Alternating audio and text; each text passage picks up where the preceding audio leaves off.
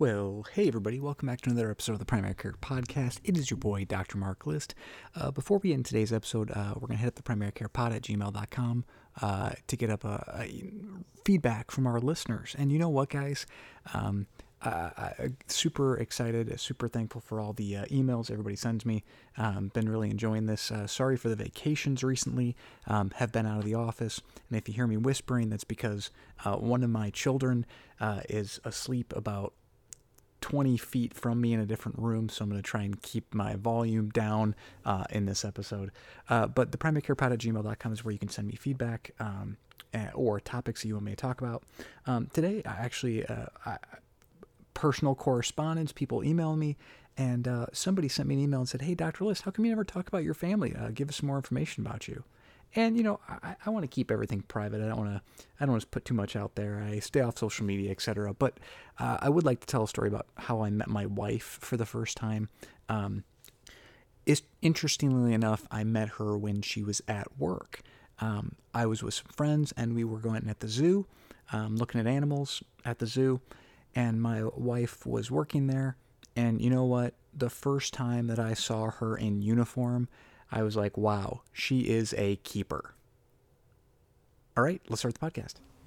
The Primary Care Podcast is written and edited by a family physician for an audience of other physicians, nurse practitioners, physician assistants, residents, and medical students interested in primary care topics. This is not a podcast for patients and should not be used as medical advice. This is also a personal podcast produced on my own time and solely reflecting my personal opinions. Statements of this podcast do not reflect the views or policies of my employer, past or present, or any other organization with which I may be affiliated. Thank you for listening to the Primary Care Podcast. I'm Dr. Mark List, here to bring you the latest news, guidelines, and updates from primary care sources around the globe keeping it under 15 minutes long because you're in a hurry and I'm not that smart.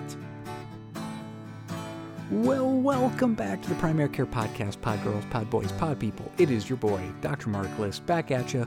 Yeah, I know it's been a hot minute. Um, you know, like I said uh, in the intro, I was on vacation. Uh, I apologize. Summer gets a little busy around the List household, um, but we're at you with another episode. And today's episode came from an article that actually I looked up this week in clinic and I was, you know, I am I am not a smart man, um, and I'm also a pretty lazy man, and I have many people on complex diabetes regimens that that they either come to me, they've transferred care to me on these, uh, you know, insulin regimens, um, or they've seen you know endocrinology at some point or they were in the hospital at some point got put on a complicated insulin regimen.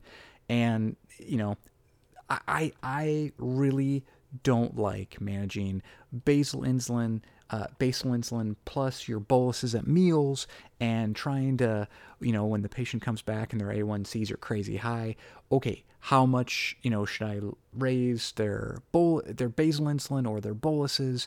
I need to look at have them check blood sugars multiple times per day or get a uh, continuous glucose monitor, which by the way, those are amazing and and have lots of benefits to them. Patients love them and pretty easy to get hooked up with, um, and, and overall just really beneficial. But patients hate taking multiple insulins, and so I'll have ton. I, I have lots of patients um, who are on metformin and maybe a glipizide. Um, maybe they're on a GLP-1, maybe they're on an SGLT2, um, or, or, maybe I haven't seen them, or, or they're establishing with me, uh, or they're one of my partner's patients, for example, um, coming to me and I'm, I'm taking over for them. And I get really frustrated. And so, what I've been trying to do recently is I've been trying to simplify those insulin regimens. And there's nothing inherently wrong with basal bolus insulin regimens, right? There, there's absolutely nothing wrong. And in fact, it's way better than slide scale. If you use slide scale, just slap yourself in the back of the head um, and neck yourself because, like, slide scale should be gone, right? That's that's a that's a reactive approach. Basal bolus is a proactive approach. So it's it's good and it's recommended. But I am a stupid man. I am a simple man, and I don't like managing those those. And so I've always wondered, you know, is there is there any really data that shows that basal bolus insulin is so much better than you know different regimens? And so this was a study actually. And again, I, I was looking to see if that data existed. Uh, did a quick search. Um, and, and it does actually exist, um, and, and it was actually a pretty recent study. And there have been other studies too, um, but this one involves um, some of the newer drug classes, which we have focused on in, in previous episodes. So the, the article is feasibility of, of simplification from a basal bolus insulin regimen to a fixed ratio formulation of a basal insulin plus a GLP-1 or a basal insulin plus an SGLT2. Um, it's called the Beyond, a randomized pragmatic trial. Um, here in just Diabetes Care magazine 2021, June of 2021. So, I mean, gosh, last month. And what I love about this article is that it took patients that were on a basal bolus insulin regimen that had both a basal and the bolus at meals, right? So multiple uh, different types of uh, injections, so multiple insulins, multiple injections per day, checking blood sugars multiple times per day, and these had to be um, they weren't necessarily poorly controlled, but the mean A1C out of all 300 patients plus in the study was 8.6. So, you know, on average, not very well controlled. And so then they followed them for six months, and they had one, the control group, they looked at that basal bolus insulin and they said, okay, how much can we um, uh, modify that? Let's let's titrate that up. So um, basically, the one group they called um, an intensification, right? So adding insulin, right? Um, number two was switching from a basal bolus to a basal, so leave the basal where it's at, and then add a GLP one, or take a ba- take that basal insulin and then add a SGLT2. Okay, and all three groups, I think this is really important because at six months, all three groups lowered their A1C. And, and pretty universal, right? Uh, the first group, the control group, was by a half a point um, or a half a percent. Um, second group, the S- the GLP one group, half a percent or 0.6 percent, um, and the SGLT two group at, was 0.7 percent. And again, uh, so this so basically switching off that mealtime insulin to a GLP-1 or to an SGLT2 was non-inferior to kind of the old gold standard of basal bolus insulin. Okay? And I think it's really important. Why? Because patients hate taking four insulin shots per day. Having to check blood sugars, etc., having to be consistent with meals.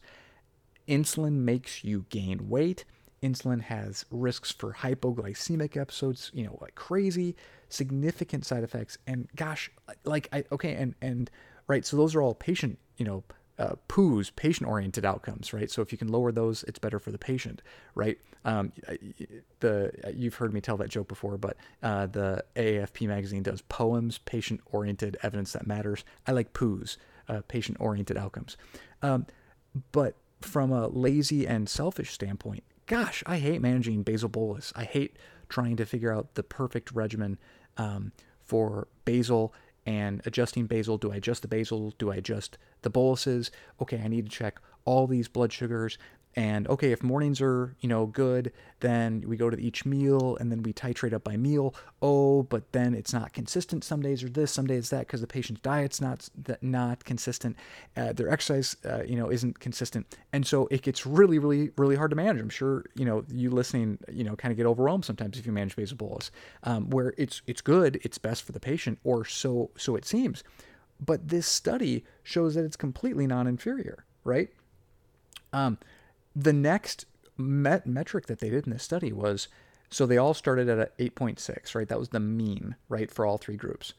And then the percent of patients that then lowered their A1C under 7.5 was similar. So in the first group, um, about 35%, um, 28%, 27%. And so, um, which, which, which was um, not statistically significant between the three groups. So again, you know, it's not like any of these groups had significant um, improvement in their A1C compared to the other ones. But I think the big thing is that the total insulin dose increased in the basal bolus insulin group, right? So they intensified to get better A1C numbers by an average of 62 units per day. Wow. Wow. I mean, so, I mean, in order to get that 0.6, that 0.6 A1C reduction in the basal bolus, you had to add 62 units of insulin throughout the day on average, versus you could reduce by uh, in the GLP-1 group they reduced by 27 units, in the SGLT2 group they reduced by 21 units, and which were both statistically significant, obviously from 62. But that makes, I mean, that's a huge quality of life improvement. Less injections, obviously, but then less risk for weight gain with more and more insulin, with more and more, um, you know, units given per day, reduction in A1 and reduction in the risk of hypoglycemia, and they saw that in the study, right? So the third outcome was the proportion of patients with hypoglycemia in the basal bolus. About 18% of patients reported hypoglycemic events versus only 8% in the GLP-1 group and only 6% in that SGLT2 group. And look, we have talked ad nauseum about SGLT2s, and like I said, you know, SGLT2s are amazing for everything except diabetes, right? That's that's the line I gave in the last month or so. And here again, you you remove the bol you remove the bolus insulin, you added SGLT2, and guess what? You do get an A1C reduction, but only by 0.7%.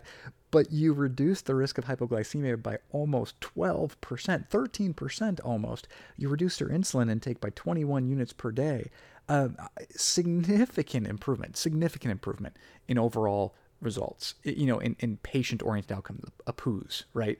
Versus, you know, the actual data looks like it's about similar, at least non inferior. So this was a study that made me feel good. And that, right, when we have that diabetic check and patients are frustrated about poking themselves all the time and giving themselves insulin and checking their blood sugars all the time. By the way, if they're checking all the blood sugars all the time, let's look into continuous glucose monitoring because everyone loves that if their insurance covers it. But at the same time, like insulin's expensive. I'm not saying that SGLT2s and GLP1s aren't expensive. They're ungodly expensive. But if you can get those, as we talked about in previous episodes, if you can get them even reasonably affordable on your health plans um, or through, you know, whatever resources you have available, I mean, another major outcome that shows that yes, maybe simpler is better. Keep it simple, stupid, right? KISS, that acronym. Um, I, I, love to live that process. I love to reduce insulin whenever possible. Um, if cost is an issue, then yes, this is probably going to be cost prohibitive, especially if you can't get SGLT2s and GLP1s, right? You know, and with uh, with GLP1s, uh, in this group, about 12 people dropped out because of GI side effects. So about 10% of your group dropped out in the study, which again is something that you need to look out for. Only a couple, only a handful, less than 10, dropped out in the GLP1 group, or in the um, sorry, in the SGLT2 group.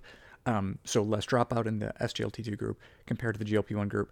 And so again, you have to watch for side effects. So, you know, we're not talking about, you know, this is a miracle or anything else like that, but we talked about how great GLP1s are at preventing cardiac disease. We talked about SGLT2s in heart failure and in kidney function.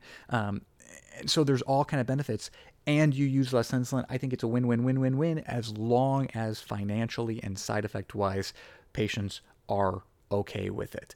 Um, and I, I think, again, as somebody who wants to simplify his his own work because he's lazy uh, and I'm, I'm not smart enough to handle that um, i think these are again really good tips for me that says what i can switch these people to is not inferior probably has better patient oriented outcomes and overall is probably going to be better off in the long run.